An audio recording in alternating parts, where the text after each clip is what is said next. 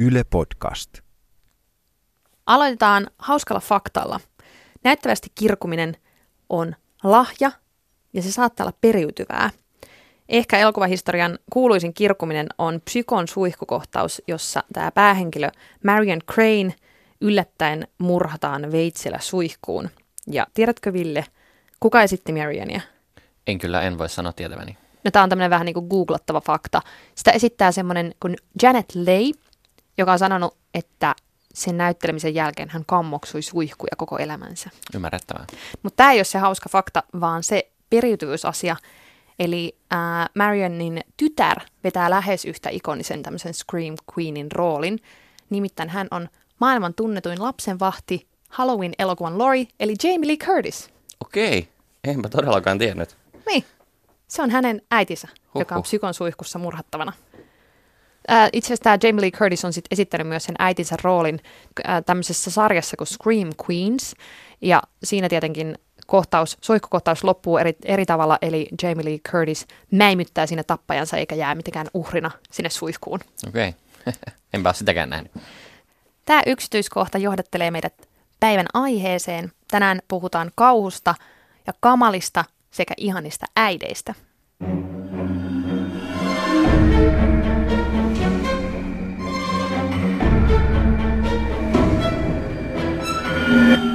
Outo Laakso. Podcast kauhusta. Tervetuloa mukaan. Tämä on Outo Laakso podcast kauhusta. Mä olen Sofia Tavasta, moikka. Moi, ja mä oon Ville Yliknuutila. Tämä on siis podcast, jossa me Villen kanssa käsitellään kauhukulttuuria, tehdään analyysejä, kerrotaan kaskuja ja otetaan aina joku sellainen iso teema, mistä puhutaan kauhun sisällä. Joo, ja tarkoitus ei ole, että sä tunnet nämä kaikki teokset, vaan me yritetään parhaamme mukaan aina avata, mitä niissä tapahtuu, miksi ne on kiinnostavia tai hyviä, miksi ne kannattaa tsekata. Ja ei koiteta pelotella, vaan sivistää. Mm, ja tämä on, tämä on niin kuin populaarikulttuurianalyysi. Kyllä, kyllä. Vaikka sä et kattoisi kauhua tai kuluttaisi sitä, niin luvataan, että viihdyt varmasti. Kyllä. Ainakin tänään, koska meillä on todella universaali aihe. Alun perin ajateltiin, että puhutaan vanhemmuudesta kauhussa, mutta sitten tajuttiin, että se on liian iso. Rajataan äitiyteen, joka Jep. on massiivinen kauhuaihe. Eli tänään puhutaan kauhusta ja äitiydestä. Joo, ja meillä on täällä kirjoitettuna tämmöinen väite, että äitiys on kauhuelokuvien yleisin aihe.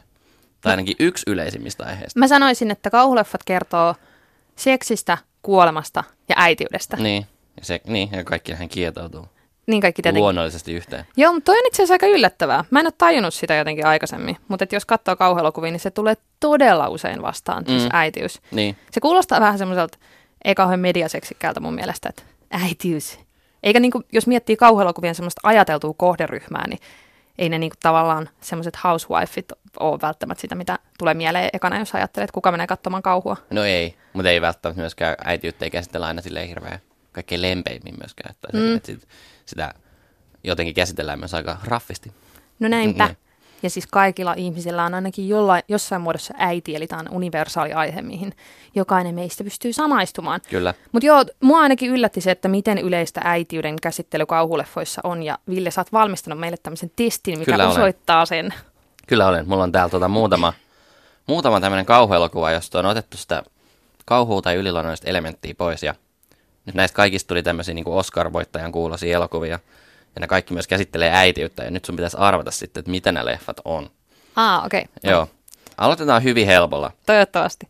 Joo, no tämä on tämmöinen elokuva, jossa uskonnollisen äidin ja teini-ikäisen tyttären kiista koulun tanssiaisiin osallistumisesta saa yllättäviä ja väkivaltaisia käänteitä. No niin. Tämä on Carrie. Tämä on Carrie, aivan oikein. Se oli helppo. Yksi piste. Okei, sitten tulee heti paljon paljon vaikeampi. Mutta mä tiedän, että sä oot nähnyt tämän. Okei. Kaksoispojat eivät ymmärrä äitinsä päätöstä käydä läpi kauneusleikkausprosessia. Isä ei näy mailla eikä halmeilla, eikä kauniilla maaseudulla sijaitsevan designkodin tarjoama luksus riitä karkoittamaan äidin ja hänen poikiensa välillä olevaa etäisyyttä. Mm-hmm. Mä tiedän tämän hyvinkin, koska tämä on mun päivän suositus. Okei. No okei. Pitäisikö sitten jättää sanomatta tämä? Äh, Okei, Nimi. me voidaan palata tähän sitten myöhemmin. Kyllä, kuunne, että nyt sä joudut kuuntelemaan jakson loppuun. Sitten kolmas. Toinen maailmansota riehuu Euroopassa. Äiti ja hänen kaksi lastaan muuttavat Englannin rannikolle ja äiti odottaa kuumeisesti sanaa rintamalla taistelevasta miehestään, kun samalla yrittää selvitä lastensa vakavan sairauden kanssa. Sitten samaan aikaan myös perheen ja hänen palvelusväkensä välit alkavat kiristyä. Mä tiedän tämänkin, mutta se johtuu siitä, että mä oon just valmistautunut tähän jaksoon ja lukenut kahdesti juonikuvauksia äitiyskauhuelokuvista. Tämä on Nicole Kidmanin tähdittämä The Others. Kyllä, loistava elokuva. Voimme suositella Mm. molemmat. Okei, nyt tulee taas helppo. Ehkä. Ensimmäistä lastaan odottava äiti ei ole varma, onko hänen miehensä hänen lapsensa isä. Ylemmän keskiluokan kulissit alkavat sortua, kun äidin epävarmuus horjuttaa pienen ja tiiviin asuinyhteisön arkea. Miten sä laitat sen se äidin syyksi? Tähän on Rosemary's Baby. Kyllä, näin on. Ei se ole äidin epävarmuus, vaan No naapureiden... onhan se myös äidin epävarmuus. ja, no mutta kun piti poistaa, katso se. Et jos Se- tässä olisi ollut äidin epävarmuus ja naapurien saatanan palvontakultti, niin sit, siitä, sit siinä olisi ehkä tuotu se kauhuelokuva tähän mukaan. Sikaantuvat naapurit. No mutta tähänkin aiheeseen mennään siitä, että syyllistääkö tässä nyt äitiä vai ei. Kyllä. Yksi vielä. Okei. Okay. Lastenhoitolaitosta pyörittävän Lauran adoptoima lapsi katoaa ja löytyy lopulta kuolleena. Lapsen katoaminen ja lapsuuden maisemiin palaaminen pakottavat itsekin orpona kasvaneen Lauran lopulta käsittelemään omat lapsuuden traumansa ja hylätyksi tulemisen tunteensa. Mikäs? Ootas vähän. Kuulostaa tosi tutulta. Nyt en kyllä muista. No mikä tää on? Tämä on orpokoti. Aivan, totta. Ai Kyllä. niin siinäkin on äiti. On, on. Ja vielä yksinhuoltaja äiti. Joo. Ö, ei ole yksinhuoltaja äiti, Ai, okei. Okay. mutta on tota, orpona kasvanut ja on adoptoinut tämän lapsensa, Niin. Simonin. Aivan. No joo, mutta siis tämän, tämän testin pointtina me mietittiin, että tehdään tämmöinen, on tavallaan osoittaa se, että kauhuelokuvissa, jos sieltä poistaa sen yliluonnollisuuden, niin se äitiys on semmoinen kantava teema. Kyllä. sitä käsitellään. Noissa kaikissa oli tavallaan se niinku juoni ja aihe, joka toimisi niinku draama-elokuvanakin. Ilman Sitten muuta. sit sinne heitetään vaan mukaan vähän jotain niinku Joo. demonisia voimia. Mun tai... mielestä ne kaikki aika kuulostaa siltä, että ne on tota, silleen Oscar-ehdokkaina vähintään tai Mhm. mm-hmm. kirjoina varsin melodramaattisia ja suosittuja ja arvostettuja, mutta Mutta sitten jokaisen lauseen perään voisi laittaa sen, että ja sitten kummallisia alkaa tapahtua. kyllä, mutta naapurissa onkin saatanan palvoja, Niin. joka niinku muuttaakin kaiken. Joo, no mutta siis äitiys on äärettömän yleinen aihe ja jotenkin viime aikoina niitä leffoja on tullut ö, kanssa aika paljon lisää, leffoja ja kirjoja, tuossahan oli kirjoja sulla myös. Esimerkiksi tota, nyt on ollut tämä A Quiet Place, iso, iso tota, noin, perheteemainen hittielokuva, missä Joo. Perhe yrittää elä, elää hissukseen maaseudulla, jossa hirviöt kuulevat kaiken, mitä teet. Ja sitten myös toi Hereditary, mistä Joo. varmaan keskustellaan tänään paljon Kyllä, iso perheteemainen elokuva, missä äitiys ja isoäitiys on paljon framilla. Ja sitten nyt on tullut tämmöinen mielenkiintoinen kuin Mom and Dad, jossa on Nicolas Cage ja Selma Blair. Se on vähän niin kuin tämmöinen kauhukomedia henkinen, missä vanhemmat zombiepidemian tavoin saa jonkun tämmöisen tartunnan tai muun, että ne yrittää tappaa omat lapsensa. joo, näyttää ainakin trailerin perusteella aika, aikamoiset meiningit. Niin varsinkin, kun se on Nicolas Cage, se Niin, isä, joka siinä tappaa. Joo, no mutta siis niin näitä, näitä esimerkkejä on niin tosi paljon tällä hetkellä. Tuntuu, että se on niin tämmöinen vanhemmuus tosi muodikasta kauhussa. Niin, se on tietyllä tavalla aika helppo aihe, että se on niin, siinä on niin paljon henkilökohtaisia, sitten myös niin kuin yhteiskunnallisia tasoja, että miten vanhemmuut ja äitiyt käsitellään, niin siinä kyllä riittää sitä matskua. Mm. Ja kaikilla on niin kuin ko- joku kokemus, että kaikki muistaa, millaista olla lapsia on niin kuin täysin riippuvainen siitä. Yleensä äidistään aika paljon, että vanhemmat on koko maailma tietyllä tavalla, että se olisi tosi pelottavaa, jos se sitten yhtäkkiä niin kuin muuttuukin vihamieliseksi se maailma. Niin ja siis tässä on paljon semmosia, tässä on niinku tavallaan kaksi eri tasoa, että just se, että pelottaa se, että vanhemmilla on niin paljon valtaa lapsiin, se, että mitä jos sun vanhemmat käyttäytyisi sua kohtaan vihamielisesti, tai se, että jos ne kasvattaa sua huonosti ja sit susta tulee niin. Niin. hirveä.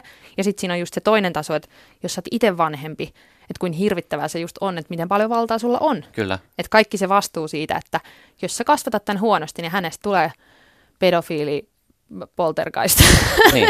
Mitä mä yritin sanoa? perustekijä, en tiedä, joku tämmöinen ilkeä Niin. tappaja, joka menee leirikeskukseen murhaamaan muhinoivia teinejä. Onko se Joo. sitten kivaa? En tiedä. Niin, Mutta niin, joo, se on niin ihan totta, käydä. että se pelko toimii kahteen suuntaan. Että jos sä katsot tätä lapsena, niin sä pelkäät niitä vanhempia. Ja jos sä katsot sitä aikuisena, niin sä pelkäät itseäsi tai sitä paholaislasta. Mm. Että ri- tässä on niin, niin paljon niitä samaistumispintoja myös. Joo. Tänään me siis aiotaan keskittyä äitiyteen, koska se on niin iso aihe. Isiä on vähemmän, voidaan tehdä isyydestä sitten joskus erikseen jakso. Ja tarkoituksena on puhua siitä, että millaisia kliseisiä äitipahiksia kauhuleffoissa on. Sitten mä väitän, että kauhussa kuollut äiti on paras äiti ja puhutaan myös hyvistä äideistä.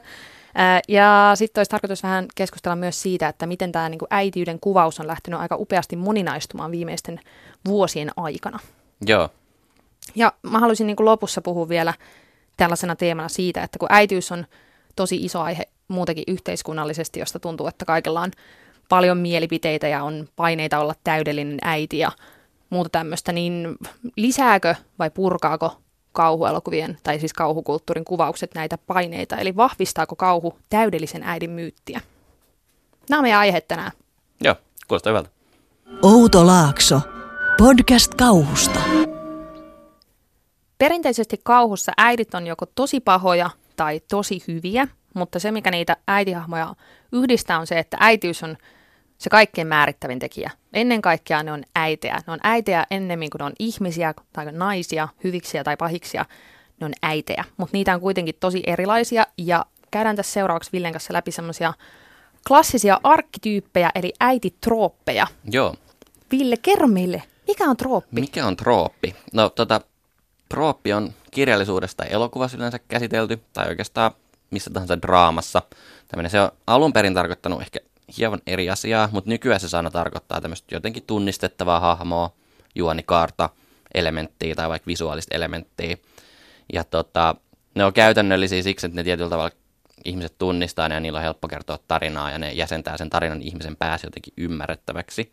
Miten sä erotat sitten niinku troopin vaikka stereotyypistä? Niin, tai kliseestä. Toi on ihan hyvä. Mä näkisin siinä, että trooppi on sellainen niin kuin tietyllä tavalla rakenne tai kehys tai elementti, joka siellä tarinassa pitää olla, että se toimii, mutta se sitten, että miten sä käytät sitä, niin erottaa niin kuin luovasta työstä tietyllä tavalla jyvät akanoista. Että niin kuin yksi vai, niin kuin varmaan esimerkki, minkä kaikki tietää, ei nyt ole kauhupuolelta, mutta niin kuin Harry Potter. Et siinä on lukuisia tämmöisiä fantasiatrooppeja. Siinä on orpolapsi, profetia, sitten on suuri paha, sitten on sellainen valko- vanha mies pitkässä valkoisessa parrassa. Niin nämä on kaikki semmoisia tosi niin kuin tunnistettavia fantasiatrooppeja. Mutta sitten se, että miten sitä käytetään, onkin ihan eri. Että Harry, onkin, Harry ei kasvakaan semmoisessa pseudokeskiaikaisessa maailmassa jossain maatilalla setänsä ja tätinsä kanssa, vaan hän asuu itse asiassa englantilaisessa lähiössä juntti, juntti tota adoptiovanhempiensa kanssa. Ja sitten aina kaikissa fantasiajutuissa on tämmöinen, niin kuin miten hänet repäistään sinne fantasiamaailmaan, niin tässä se ei tapahdukaan minkään taistelun kautta, vaan hänet haetaan bussilla.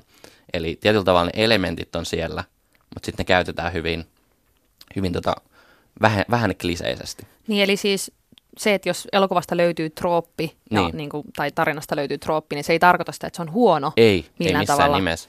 Mä väitän jopa, että tarinaa ei voi tehdä ilman, että siinä on trooppeja, koska sitten se olisi täysin käsittämätön se tarina. Tai se olisi hyvin semmoinen, niin kuin, että se ei antaisi katsojalle mitään, tai kokijalle. Niin kuin Harry Potterissa on esimerkiksi tämmöinen suuri paha trooppi, Voldemort. Mm. Niin, ja aina sitten, kun on orpolapsi ja suuri paha, niin totta kai ne kohtaa lopussa. Mm. Ja ihmiset odottaa sitä. Jos ne ei tapaiskaan, niin mieti, joo ei he tapellutkaan. Se laimen. niin, että et Voldemort vaan kaatui rappusis ja kuoli. Okei, okay, eli nämä ei ole sinänsä mitenkään arvottavia, mutta nyt olisi Ei. tarkoitus käydä läpi pahojen äitien trooppeja. Joo. Eli millaisia erilaisia tämmöisiä selkeitä kuvastoja tai niinku kaavoja on, mitä, mitä, miten niinku äitiyttä, pahaa äitiyttä kuvataan kauhuelokuvissa. Kyllä, kyllä, joo. Okei. No tämä ensimmäinen on semmoinen varmasti kaikkein kuuluisin paha äiti, troppi, tämmöinen perverssi, ylisuojeleva äiti. Ja e- tyyppiesimerkki on vaikka psykon Norma Bates, eli Norman Batesin äiti, Joo. jota itse asiassa elokuvassa ei näytetä, koska hän on kuollut Mm. ennen kuin leffa alkaa tapahtua. Mutta Tämä tässä, tuskin oli spoileri niin, jos oli, niin not my bad. Ää, tää Norma Bates siis kasvatti tämän Normanin kahdestaan ja tosi tämmöisellä niin tiukalla kurilla kertoi, että kaikki muut naiset ovat huoria ja muutenkin tässä on vähän tämmöisiä in- incestivihjailuja ja muita tämmöisiä ja, ja hän on tämmöinen perverssi, t- tällä tavalla niin perverssi, että se seksuaalisuus kietoutuu siihen mukaan ylisuojeleva äiti, joka hallitsee sitten tätä Normania pään Joo. sisällä vielä kuoleman jälkeenkin. Näissä on tämmöisiä paljon tämmöisiä, onko oidipaalinen tämä oikea termi? Mm. Näitä tota, tämmöisiä just niin kuin insestihenkisiä viboja hyvin usein näissä pahoissa äideissä. Kyllä, joo. Ja, ja niin kuin esimerkiksi toi Jason Voorheesin äiti, Pamela Voorhees, eli perjantai 13. päivä elokuvan äiti, niin se on myös semmoinen samanlainen tosi niin kuin ylisuojeleva äiti. Et itse asiassa taustatarinassa siinä toi Jason on syntynyt tämmöisenä niin vesipäälapsena ja, ja sitten se Pamela hoivaa sitä hirveän paljon Joo. ja sitten se, sen takia niin sekoaa, kun, sit kun se kuolee. Mutta et, et näissä on aina vähän semmoinen niin just se raja siinä, että kuinka paljon jos sä suojelet liikaa sitä omaa lastas, niin, niin sit sä ootkin niin pervo. Yksi esimerkki kanssa on siis Black Swanissa Joo. se tota noin, niin Natalie Portmanin äiti siinä elokuvassa. Eli se on semmoinen äiti, joka, joka tota noin, niin elää tyttärensä kautta sitä balettiunelmaa, että hän on ollut niin tämmöinen balettitanssija. Ja sitten siinäkin on tosi vahvasti just se, että se yrittää pitää sitä lastaan lapsena, eikä päästää häntä kasvamaan aikuiseksi ja toteuttamaan seksuaalisuuttaan. Eli taas se seksuaalisuus on siinä pahassa, pahasta. Ja tota noin, niin klassikko esimerkki on Peter Jacksonin elokuvassa Brain Dead, tämmöinen äiti, joka muuttuu jättimäiseksi zombiksi ja, ja lopussa imee päähenkilön takaisin kohtuunsa. Mm. Eli todella hallitseva, Kyllä. todella perversi äiti. Niin, tätäkään esimerkkiä moni ehkä ajattelee, että mmm, olipa tämä äh, mielenkiintoinen kantaottava elementti tässä. Klassikkoelementti Kyllä. perversistä ylisuojelevasta äidistä. Niin, No joo, mutta siis tästä on niinku mun mielestä myös tästä samasta troopista on semmoinen niinku kylmä versio, koska toi ylisuojeleva äiti on tosi semmoinen rakastava ja semmoinen, joka niinku oikein, tavallaan että se rakastaa sitä lastaan liikaa niin, että se kääntyy semmoiseksi perversioksi. Mutta sitten on olemassa myös semmoinen niinku kylmä matriarkka, joka yhtä lailla hallitsee sitä elämää, mutta se ei välttämättä suhtaudu sille rakkaudella ja lämmöllä, vaan se saattaa jopa uhrata sen oman lapsensa saavuttaakseen itse jotain mm, rikkauksia tai mainetta ja mammonaa. Okei, mitä esimerkkejä tästä tulee? No mä näkisin, että esimerkiksi toi ö, 70-luvun versio Carrie-elokuvan äidistä, jossa siis äiti on tosi tämmöinen uskonnollinen ja se rankaisee kaikista synneistä. Siihenkin liittyy tämä seksuaalisuus ja se, että seksuaalisuus on tosi pahasta. Että esimerkiksi se, se tota noin, niin, mikä hänen nimi oli? Margaret White, niin, niin tota, se sanoo vaikka, että kun Carriella on tota noin, niin, alkaa rinnat kasvaa, että ne on dirty pillows ja niin kuin kaikkea tämmöistä ja älytöntä. Ja sitten lukee kauheasti raamattua ja, ja tota noin, niin rankaisee sitä esimerkiksi lukitsemalla sen semmoisen komeroon, joka on täynnä tämmöisiä ikoneja ja, ja muuta pelottavaa. Niin se, se niin kuin tavallaan ää, sille se, se asia, mille se uhraa tyttärensä, on se niin kuin kristillisyys ja usko, uskonnollisuus. Että se on tärkeämpää kuin se tytär, koska elokuvan loku, lopussa se tota, yrittääkin tappaa tämän Karin Niin, sen takia, että, että sillä on telekineesisiä voimia. telekineettisiä ehkä, Niin, en mä tiedä. Joo. Telekineettisiä voimia. Niin, eli tässä hän koittaa uhrata niin kuin, tyttärensä oman taivaspaikkaansa toivossa. Ja tietyllä tavalla just se, että se uskonto on niin tärkeämpää kuin Joo. se rakkaus tytärtä kohtaan. Joo, ja sitten tämmöinen uudempi esimerkki tuosta nyt spoiltaan jonkin verran Hereditary-elokuvaa, niin siinä on tämmöinen mummu, joka on, miten se menikään se juoni, Ville saa kertoa. On, on the spot tähän. Joo. Niin, tämä mummu, joka siis on kuollut tässä elokuvan alussa, niin on johtanut jonkinlaista tällaista tota, paimon, onko paimon mm. tämän demonin nimi, niin paimon demonin kulttia, joka sitten on etsinyt tällaista uutta profeettaa tai inkarnaatiota, jotta he saisivat sitten maallista mammonaa. Ja, ja tämä äiti, joka tässä elokuvassa on se pää, päähenkilö, niin ei tiedä tästä mitään, mutta, mutta sitten hänen poikansa joutuu tämän kultin pauloihin tämän äidin kautta. Niin ja se on siis mummo on tavallaan just tämmöinen kylmä matriarkka, joka siinä elokuvassa sanotaankin se, että, että uhrauksemme ovat sitten lopulta sen arvoisia. Eli se on niin päättänyt, että mä voin uhrata koko tämän perheeni tälle paimonin metsästämiselle ja että et näille kaikille tulee karu loppu, mutta, mutta se on sitten sen arvoista. No joo, siis tuossa oli tota perversi ylisuojeleva äiti ja tämmöinen kylmä matriarkka. Molemmat tosi semmoisia hallitsevia ja sellaisia, jotka sotkeutuu ihmisten elämään. Tämä sama trooppi näkyy myös niin komediassa tämmöisenä niin anoppina, joka tulee Joo. solkkaamaan joka paikkaan. Joo, Kauhussa, niin kauhussa sit siihen on tietenkin heitetty vähän semmoista niin kuin lisää twistiä. No sitten ää, tosi perinteinen äitiyden kuvaus on tämmöinen hysteerinen nainen, joka on menettänyt lapsensa ja niin kuin suree sitä kostamalla kaikille muille. joo. Esimerkiksi tämä kummituselokuva Mama, mistä me ollaan puhuttu aikaisemminkin, niin siinä on tämmöinen mielisairaalasta karannut kummitusnainen, joka, joka tota, pöllii muiden ihmisten lapsia sen takia, että haluaa kasvattaa niitä. Joo, ja Annabelle tässä The Creationissa on myös tällainen. Mutta se, hän, hän, sit, hän on vaan sit lamaantunut ja ei tee mitään, ei pysty, ei pysty avautumaan maailmalle sitten enää sen jälkeen. Heittää sen takia henkensä sitten. Mm. Käsi, joka kehtoa keinuttaa, on myös klassinen thrilleri, jossa on just tämä niinku, nainen, joka yrittää hivuttautua jonkun tota noin, perheen elämään ja pölliä sieltä vauvan Joo. itselleen. Kyllä. Mun mielestä tässä paha äiti troopissa on myös mielenkiintoista se, että se on jotenkin niin pelottava tai semmoinen ehkä ahdistava, että sitä koitetaan aika usein myös etäännyttää jotenkin.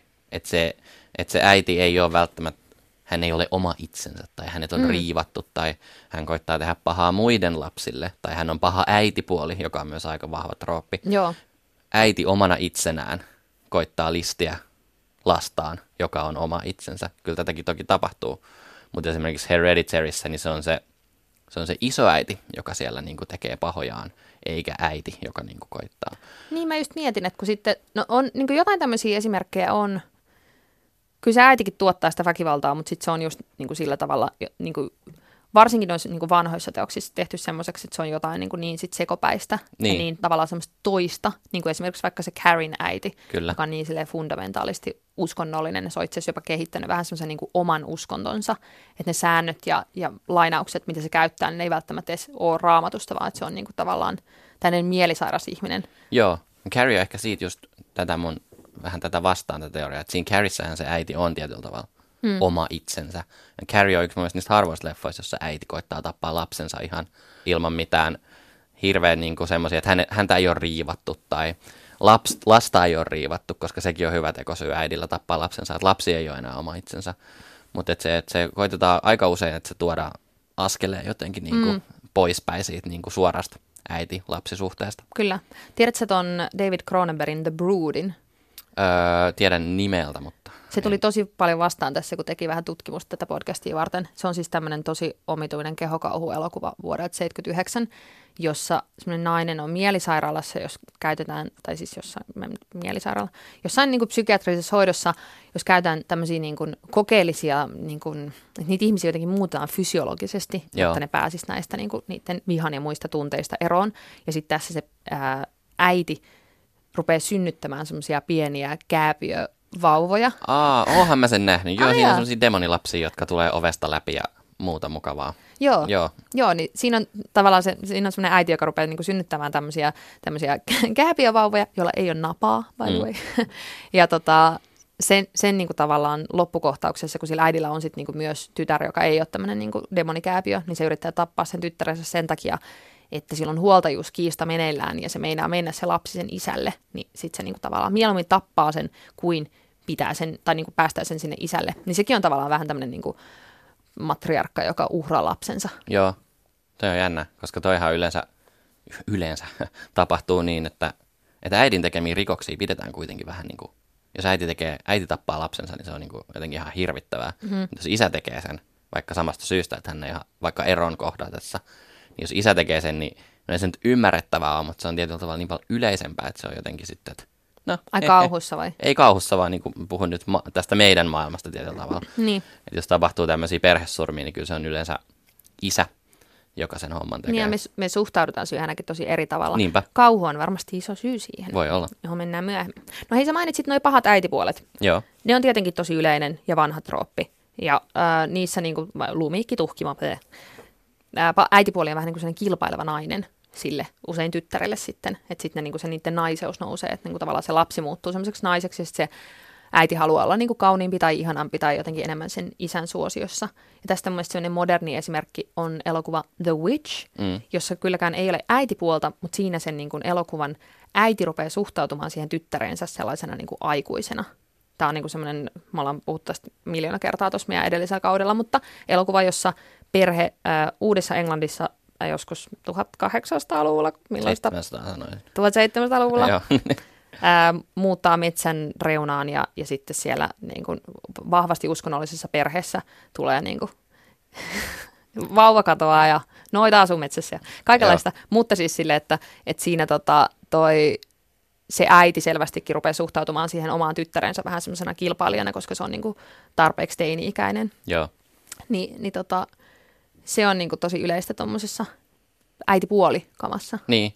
Ja siinä on myös siinä samassa leffassa vähän sitä ehkä, en mä tiedä onko se mikään trooppi, mutta paha iso äiti, että kyllähän se, että tietyllä tavalla se trooppi voi toimia myös niin, että se ei ole suoraan niin kuin verisuhteessa, vaan että se on vaan vanha nainen, joka niin kuin tekee hirmutekoja, jolloin se noita on vähän sellainen paha, paha, paha isoäiti. Niin paha, Trooppi. joo, paha äitipuolityyppinen. Niin. Joo, ja sitten tuohon liittyy just se, että minkä takia tämmöiset vanhat naimattomat naiset pelottaa niin ne on, on epäilyttäviä, koska ne ei ole asettunut ydinperheeseen, vaan ne elelee vaan tuolla elämäänsä, ja niin kuin mikä on kaikista pahinta, ne saattaa olla seksuaalisesti aktiivisia.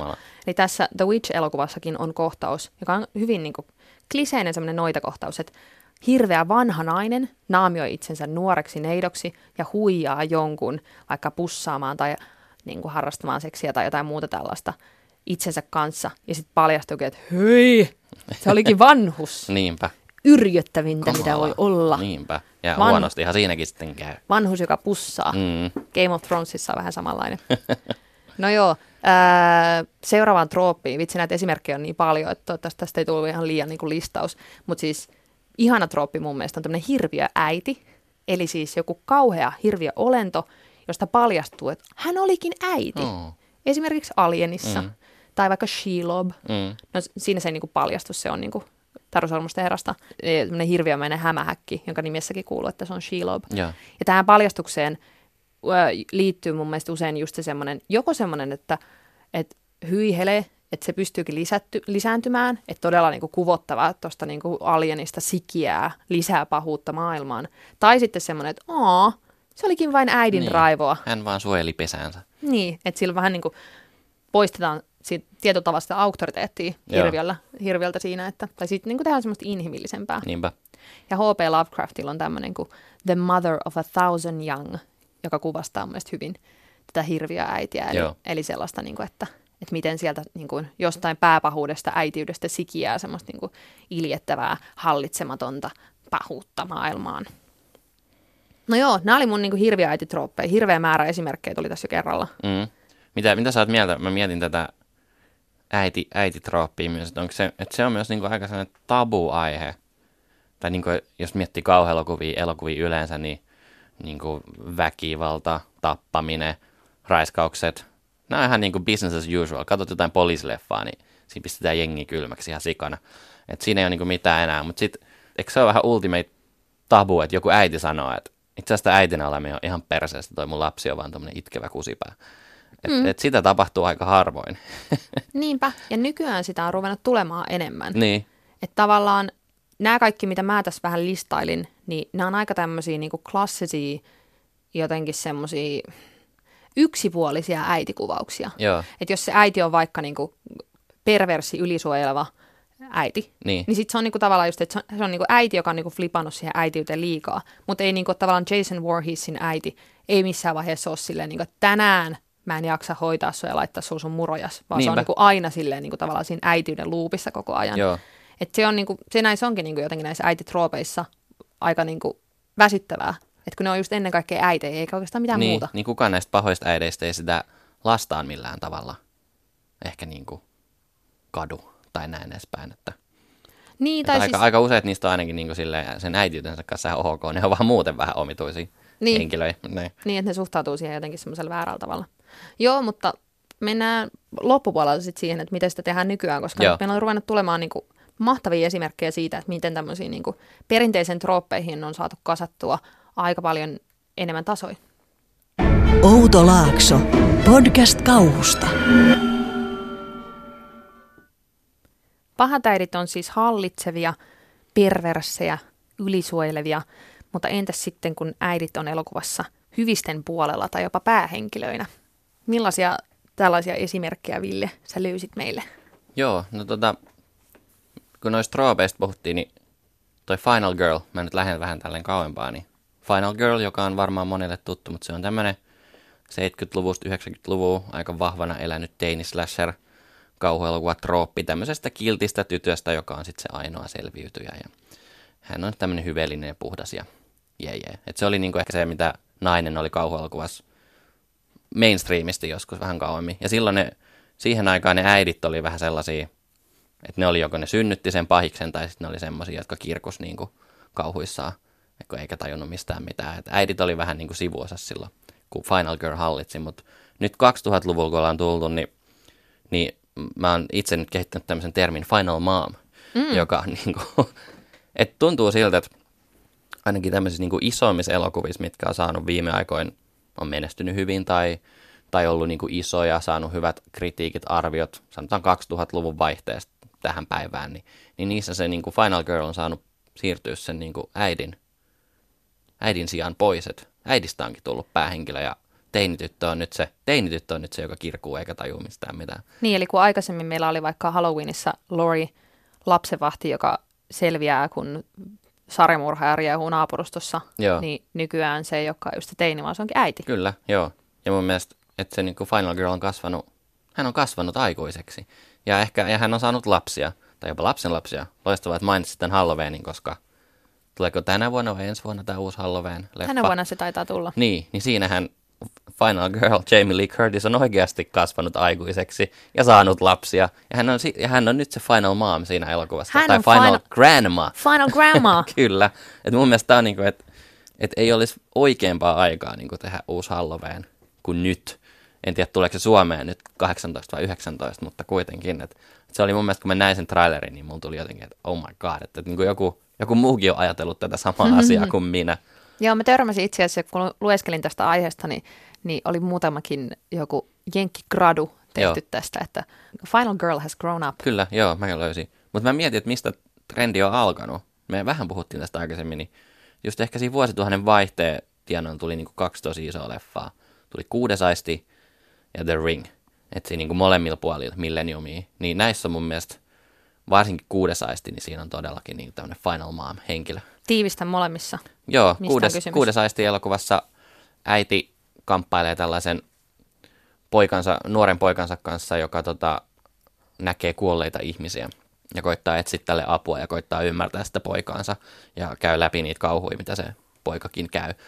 Ja sitten The Ring-elokuvassa tämmöinen, tästä ehkä kuulee, että tämä on vähän vanhempi elokuva, että siinä on tällainen kirottu VHS-kasetti.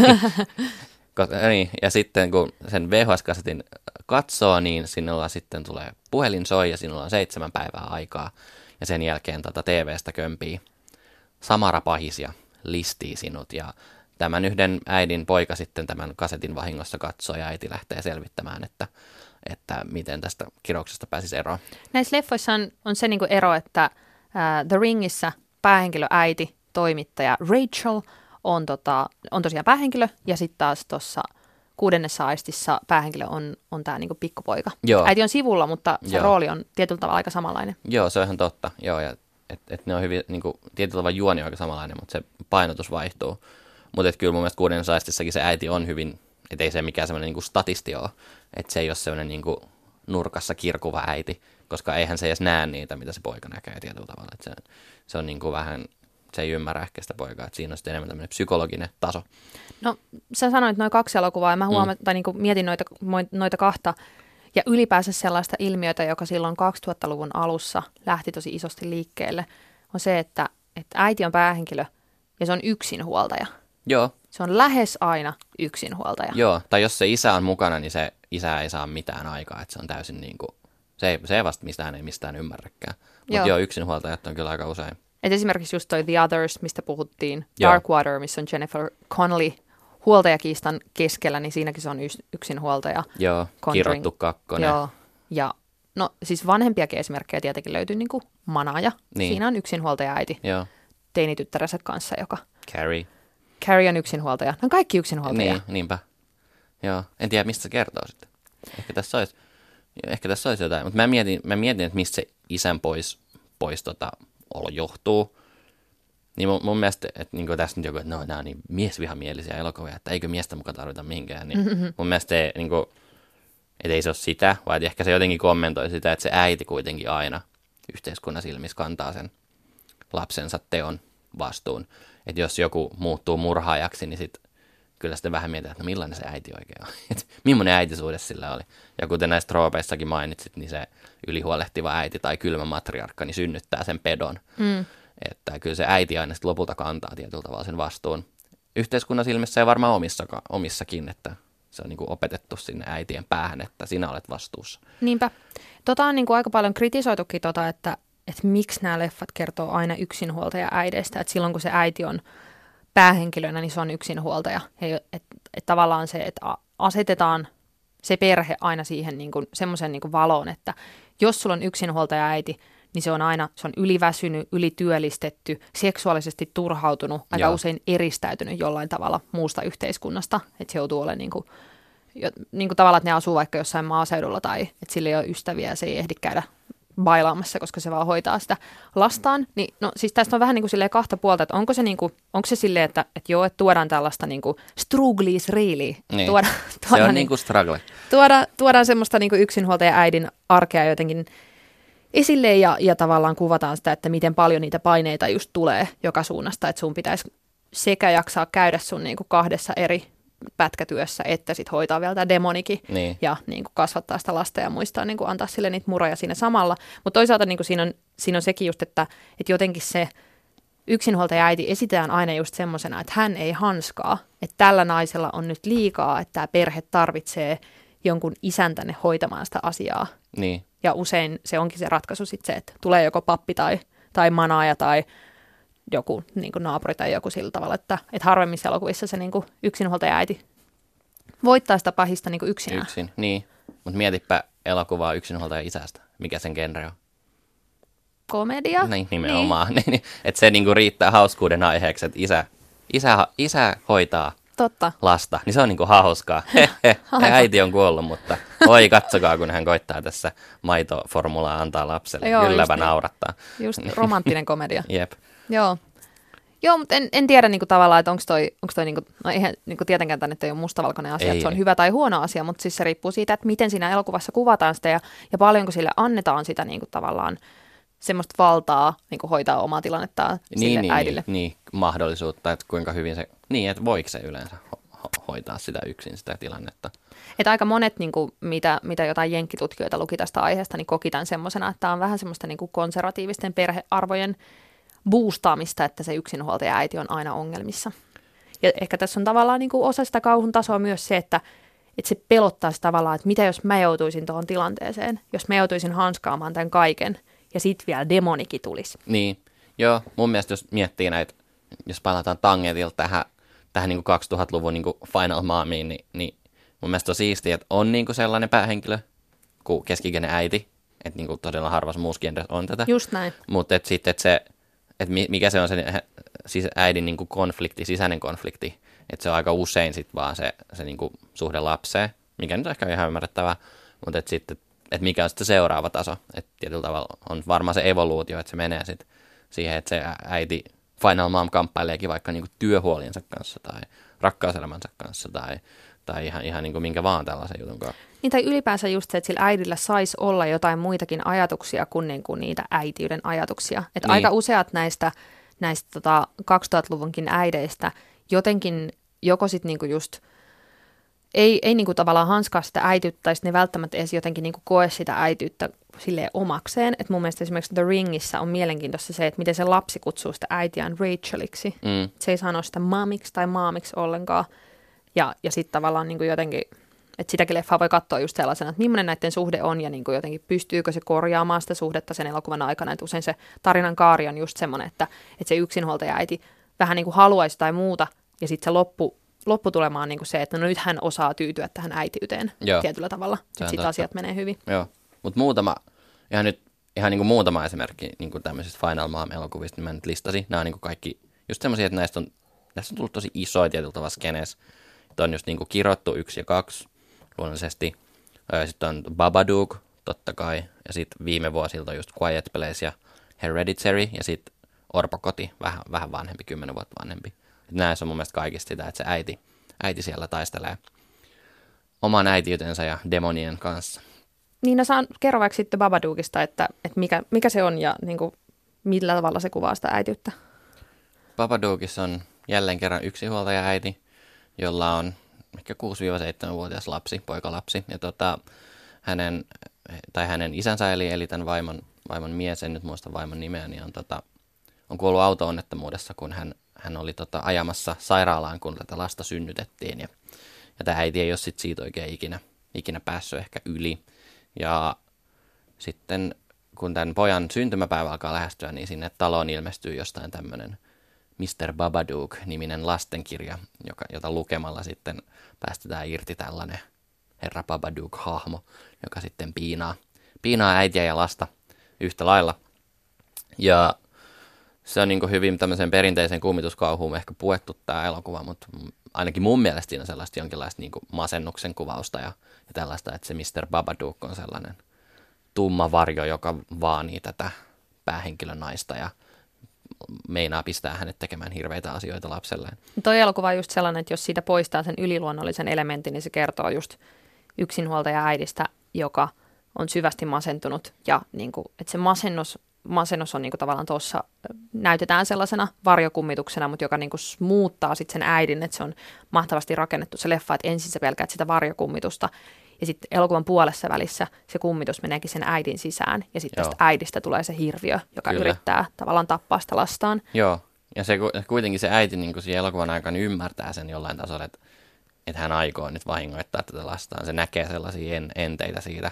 Sitten se vähän myös koittaa mun mielestä, että, että niin kuin varmaan en ole ikinä ollut itse masentunut, mutta, mutta, mutta en nyt uskalla sanoa siitä, että miltä se tuntuu, mutta varmaan, että sä tietyllä tavalla ymmärrät sen ehkä jollain tasolla, että nyt ei niin kuin mene hyvin, mm. mutta sä et välttämättä silti pysty a- hakemaan apua tai tekemään sillä mitään. Ja tässäkin elokuvassa on myös tosi hieno se, että, että se äiti siinä yrittää hakea apua. Se menee sairaalaan niin kuin sanomaan, että nyt kaikki ei ole kunnossa, Joo. mutta sitten sielläkin se näkee sitä Babadukia siellä sairaalassa, että se niin kuin seuraa sitä kaikkialle ja sitten, koska se niin kuin, tavallaan sairaalahenkilökunta ei jotenkin niin kuin osaa tarttua siihen kunnolla, niin sitten se niinku käpertyy yksin sinne talonsa, että, että se on myös jotenkin hieno, hieno niinku masennuskuvaus siitä, että, että ensin niinku tavallaan se liikkuu siellä muualla maailmassa, mutta sitten se elokuvan niinku viimeinen kolmannes on sitä, että ne on vaan kahdestaan siellä niinku himassa eikä pääse sieltä mit, mihinkään. Niin, niin se masennus tai tämä varjo niinku estää hän toimimasta normaalisti.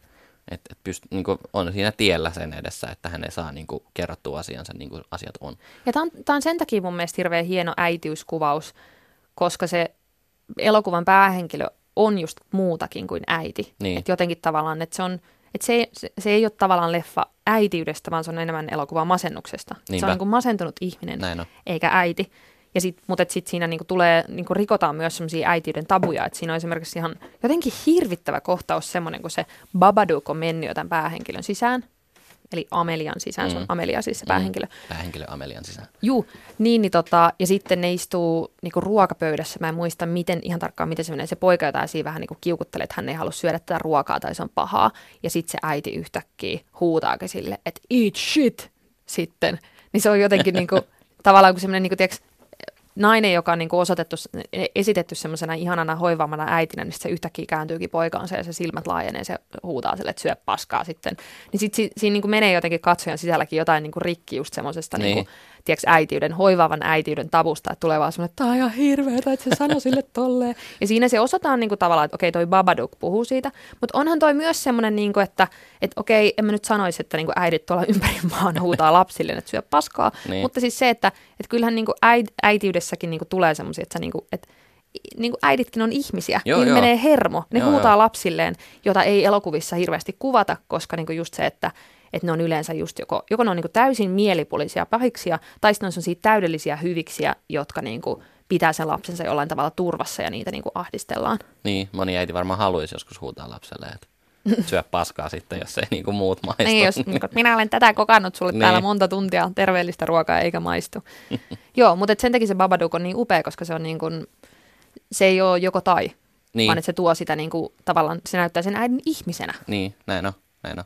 Vaikka se onkin sitten niinku tietenkin hirveä demonin riimaavan pahis. Outo Laakso, podcast kauhusta. Tähän aiheeseen me päästinkin jo vähän kiinni, mutta puhutaan nyt sitten lopuksi siitä, että vahvistaako vai purkaako kauhu täydellisen äidin myyttiä. Ja mä haluan kysyä sulta Ville ensin näistä niin kaikista äideistä, mitä, mitäs ollaan tai kaikista edestä ja elokuvista, mistä me ollaan puhuttu, niin samaistutko sä näihin äiteihin? Mm, no en nyt oikeastaan.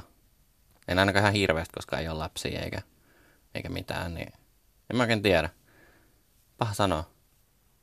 No en mä tiedä, kyllä niin. to, toikin riittää ihan vastauksena, että jos sä, niin. jos sä niin tavallaan koet, että sä et samaistu niihin, koska no mulla on nykyään lapsi, mutta kyllä mä oon katsonut näitä leffoja aika pitkään sillä tavalla, että mulla ei ole ollut lapsia. Ja jotenkin vasta näihin uusimpiin äiteihin sitä rupesi niin kuin samaistumaan. Niin kuin vaikka esimerkiksi just tuohon niin The Babadookin Ameliaan. Että niin pitkään kuin ne äidit on vaan semmoisia trooppeja tai stereotyyppejä tai kliseitä itsestään, niin vaikea sinne on löytää sitä samaistumispintaa, koska niin kuin, ei ihmiset ole pelkästään äitejä. Niin, näin se on, joo. Mutta mun mielestä ehkä noissa just uusissa, uusissa on, että ne, nämä Final Momit, niin ne on myös alkaa pikkuhiljaa olemaan vähän jotain muutakin kuin, kuin vain äitejä. Mm. Et esimerkiksi tässä Hereditaries, niin sillä oli kuitenkin työ, mitä hän teki intohimoisesti ja hän, hän järkkäsi näyttelyä ja, ja hänellä oli, hän, tota, no hän luuli, että hän saa ystävän, joka sitten paljastuskin vähän vääränlaiseksi ystäväksi, mutta kuitenkin, että siinä on myös niin ehkä alkaa olemaan muita tasoja. Niin esimerkiksi tässä Hereditaryssä, jossa siis Tony Collette esittää tätä äitiä, niin se äiti on siis tämmöinen niin kuin pienoismallien rakentaja. Joo, nukkekoteja tekee. Niin, ja mä luin tosi hauskan semmoisen niin kuin äh, arvostelun The Atlanticista, missä joku äiti, joka oli katsonut sitä elokuvaa bongas silleen, että joo, no onhan tässä kaikki näitä niin kuin, tiiäks, demonisia voimia ja muuta, mutta se asia, mihin hän samaistui tässä elokuvassa on se, että kun se mutsi yrittää rakentaa niitä nukkekoteja kot- kotonaan, niin koko ajan joku tulee keskeyttämään. Niin tulee, se on totta. niin kuin, hän on siellä työnsä, työnsä touhussa ja joko niin kuin, joku tulee hakemaan autoavaimia tai, tai niin kuin sanomaan, että koskaan ruokaa, tai sitten niin kuin, kummittelemaan joku niin. ikävä sukulainen. Aivan. Siis tosta just pääsee siihen, että, että se niin kuin, silloin, silloin se niin kuin purkaa sitä täydellisen äitiyden myyttiä, kun niin kuin ne hahmot on monipuolisempia Joo. kuin pelkästään äityyttä. Ja silloin kun tuodaan esiin just tommosia kohtauksia, mitä niin kuin, hei äiditkin on ihmisiä ja ne saattaa flippaa, että vaikka niitä niin kuin esimerkiksi Babadookissa käytetään just semmoisena ultimate pahuutena, niin siitä huolimatta jotenkin tuodaan esiin sitä silleen, niin kuin, että hei, äitiydessä on muitakin tunteita kuin pelkästään semmoista niin kuin ihanaa, jotenkin täysin itsensä uhraavaa mystisyyttä. Niin, ja mä mietin tuossa, kun mä hain tätä materiaalia tähän tai mietin, mietin tätä sisältöä, että, että onko ne, onko ne myös ne äitien kamppailut näissä elokuvissa myös vähän, kertooko ne myös vähän siitä, että ne kamppailee sen kanssa, että että kuinka paljon he voi nyt tietyllä tavalla ajatella itseään ja kuinka paljon lastaan, että, että kun sehän, siihen se niin äitiyden kritiikki myös aika usein, usein tota, kilpistyy tai niin kuin jotenkin mm. kiteytyy, kun sä meet sinne vauva.fi sivustolle lukemaan, niin siellä arvostellaan, että miten, miten tota äiti nyt näin voi tehdä itsekkäästi, eikä koko ajan ajattele vaan lastaan. Ja, esimerk- ja tavallaan just se, että, että esimerkiksi luin, luin tota The Ringistä yhden semmoisen niin analyysin, missä just sanottiin, että, että vaikka tämä elokuva on semmoinen, että siinä tuodaan just näitä niin kuin, tietynlaisia äitiyden kipupisteitä esiin, niin ne niin kuin loppuratkaisut ainakin näissä vanhemmissa elokuvissa usein on just semmoisia, että sä oot ajatellut liikaa itseäsi niin. ja liikaa uraas. Että esimerkiksi Rachel The Ringissä ää, aiheuttaa ne ongelmat sen takia, että se tuo työt kotiin, eli se tuo sen VHS-kasetin, mistä se on tekemässä juttua, niin se tuo sen himaansa ja katsoo sen siellä, ja sen takia, koska se tuo tämän kamalan journalismin kotiinsa, niin sen poikakin katsoo sen videon ja se joutuu ongelmiin. Totta, kohtaa pahan maailman liian niin. aikaisin. Joo, mutta mä haluan avata vähän, kun mä sanoin tässä alussa sitä, että paras äiti on kuollut äiti, niin täydellinen esimerkki, palataan taas Harry Potterin, on siis Harry Potterin mutsi, joka on uhrannut itsensä Voldemortille, jotta Harry pelastuisi. Ja silloin, kun se on kuollut se äiti, niin se ei voi tehdä mitään virheitä. Mm. Se ei voi olla mitenkään ärsyttävä tai huutaa sille lapselle, että syö paskaa. Vaan se on vaan niin kuin, se on vaan täydellinen äiti, joka sitten taas vahvistaa mun mielestä sitä semmoista täydellisen äidin myyttiä. Niin tämä on ollut semmoisessa kau- kauhuelokuvissa semmoisen hyvän äidin trooppi aika pitkään, että sen äidin tehtävä on uhrata itsensä, jotta lapsi pystyy pelastumaan.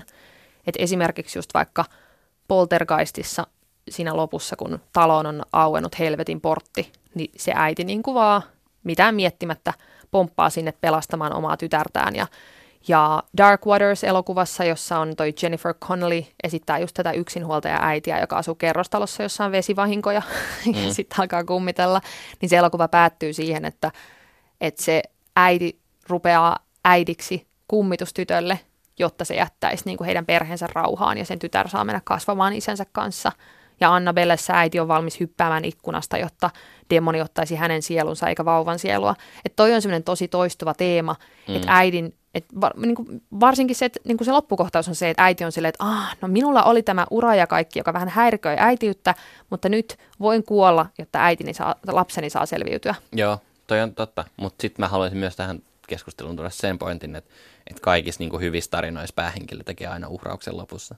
Okay. Mutta sitten sit, mut sit taas kun kauhuelokuvassa nainen on hyvin usein päähenkilö, niin silloin nainen joutuu tekemään sen uhrauksen. Mut ei sit... välttämättä tee sitä, mutta on valmis tekemään sen. Niin, mutta myöskin just se, että se uhraus on aina se, että luovu se sun omista jutuista, se on totta. jotta sä voit se olla totta. äiti. Niin. Jotta sä voit olla hyvä äiti, niin se niinku ehdottomasti vahvistaa sitä niinku täydellisen äidin myyttiä, johon niin kuin liittyy just vahvasti sellainen ajatus siitä uhrautuvaisuudesta, että sit kun ihminen tulee äidiksi, niin sen pitäisi just unohtaa kaikki omat jutut. Niin. Ja jotenkin niin kuin just semmoisella tosi epäinhimilliselläkin tavalla saada nautintoa vaan siitä äitiydestä. Että just mä oon miettinyt vaikka sitä, kun nukuttaa jotain omaa lastaan makkarissa silleen, että sä oot istunut siellä 40 minuuttia pimeässä vaan niin kuin hiljaa sillä tavalla, että nyt mä en voi liikkua, kun jos, mä niin kuin, jos musta kuuluu rasahdus, niin toi nousee kuin, niin kuin sarjamurha ja viimeistä kertaa vielä. Mutta se tekee tosi usein tietenkin niin jotenkin se, että että mulle tulee huono omatunto siitä, että mä oon silleen, että tää on niin hirveän tylsää, että jotenkin kokee semmoista, että, että mun pitäisi olla vaan silleen, niin kuin, että oi, minulla on tämä lapsi ja minä Niin. häntä nyt tässä nukutan. Et luin yhtä, yhtä tutkimusta, missä puhuttiin tämmöisestä äitiysimpotenssista, mitä äidit kokee siitä, että, että ne huomaa, että niillä on niinku riittämättömyyden tunteita itseään kohtaan, että mä vaikka tylsistyn, Niinpä. enkä ole vaan silleen, että paistattele siinä äitiyden ihanuudessa siinä kohtaa. Aivan. Niin se niinku tavallaan äidin täydellinen uhrautuvuus vahvasti mun mielestä näissä kauhuleffoissa kyteytyy semmoiseen, että niinku vahvistetaan sitä ajatusta siitä, että hei, sä oot nyt äiti, niin ei, niinku, sun täytyy uhrata kaikkes. Mä pystyn samaistumaan tuohon esimerkkiin, mutta, mutta tosi omituisen mutkan kautta, koska aina kun mä lähden lomalle johonkin, niin sit mä oon siellä lomalla silleen, että et ei mulla olekaan niin maailman siisteintä, koska mä oon tottunut siihen Instagramissa, että aina kun joku lähtee johonkin ulkomaille, niin se on vaan niin kuin happiest day of their life ja silleen. Sitten mä oon vaan silleen, että no, itse asiassa täällä on aika ja paskat säät. Että nyt mä en vaan lomaile oikein, että voi ei, mulla on, lo, mulla on siis loma-impotenssi. Älkää ymmärtäkö tätä väärin, mutta Ihana- he, henkinen loma-impotenssi. Ihanaa myös, että sä samaistut mun niin yhteiskunnan asettamiin äitiyspaineisiin silleen, että mullakin on lomalla joskus Mulla on sosiaalisen median aiheuttamia lomapaineita, mutta siis kun kysymys oli, että vahvistaako vai purkaako, mm. purkaako vai vahvistaako kauhu täydellisen äidin myyttiä, niin en mä tiedä, voiko tähän, ei tähän varmaan ole silleen kyllä tai ei vastausta. Ei tietenkään. Niin, ei, nyt- ei nyt varsinaisesti suoranaisesti mun mielestä pura, mutta ainakin niin kommentoi sitä jotenkin. Että mun mielestä just se, mistä puhuttiinkin, että, että, että täydellisyyteen ei pidä pyrkiä tietyllä tavalla. Ja sitten jos sulla menee huonosti, niin kysy apua. Mutta just, että sitten tarvitsetko sitä apua aina mennä kysymään auktoriteettimieheltä, niin se mm. on sitten niinku eri asia. Outo Laakso. Podcast kauhusta. No niin, tässä oli meidän jakso äitiydestä ja lopetetaan taas kerran suosituksiin. Mitäs äitiysaiheista kauhua Ville suosittelet? Öö, mulla on kirja tällä kertaa. Tämä nyt ei ole suoranaisesti äitiyskauhua. On tässä äitikin mukana. Tai enemmän tämmöistä niinku perhe, perhekauhua i, öö, tai niinku vanhemmuuskauhua. Tämä on tämmöinen ihan uusi kirja tullut nyt 2018 loppuvuonna, kun Erään tapon tarina niminen kirja. Kirjoittanut tämmöinen journalisti Katariina Vuori. Ja tota, tämä on nyt tämmöistä hyvin, hyvin suosittua true crime-kirjallisuutta. Ja tämä kertoo tämmöisestä perheestä tuolla Pohjanmaalla 90-luvun puolessa välissä, jossa tota, tässä oli tämmöinen alkoholisoitunut ja vankilakierteessä keikkuva isä, joka sitten terrorisoi perhettään. Ja tähän perheeseen kuuluu tämmöinen pieni askopoika ja hänen äitinsä. Ja tämä on tämmöinen niin kuin haastatteluina tehty kirja. Siinä on paljon myös kaikkea arkistomateriaalia aika tota, jos tämmöiset hyvin masentava kirja, että tietyllä tavalla kun sen kun lukee, niin joku Norman Batesin äiti alkaa tuntua ihan, ihan lepposalta tyypiltä loppupeleissä. Että Niin tämä ei ole tavallaan siis silleen niin kuin fiktiokauhuteos. ei, tämä on täyttä totta. Muistan, kun tästä oli Hesarissa. Kaikki. Joo, t- joo, jos tosiaan ei jaksa kirjoja lukea, niin tästä on Hesarista tämmöinen niin kuin lyhyempi versio oikeastaan, niin löytyy nimellä, jotta sama ei toistuisi.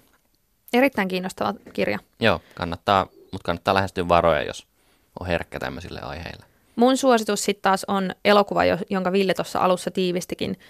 Elokuva nimeltä Good Night Mommy, joka kertoo kaksoispojista ja äidistä, jotka asuvat Itävallan maaseudulla tämmöisessä hienossa design-kodissa. Ja äiti tulee kotiin, hän on käynyt kauneusleikkauksessa ja sitten pojat rupeaa epäilemään, että onko toi meidän äiti ollenkaan enää. Ja tämä on mielenkiintoinen leffa, jossa on hyviä niin kuin tämmöisiä säikäyttelyitä. Mä en todellakaan sano tätä minä niin kuin malliesimerkkinä sille, että tässä on äitiys kuvattu hienosti.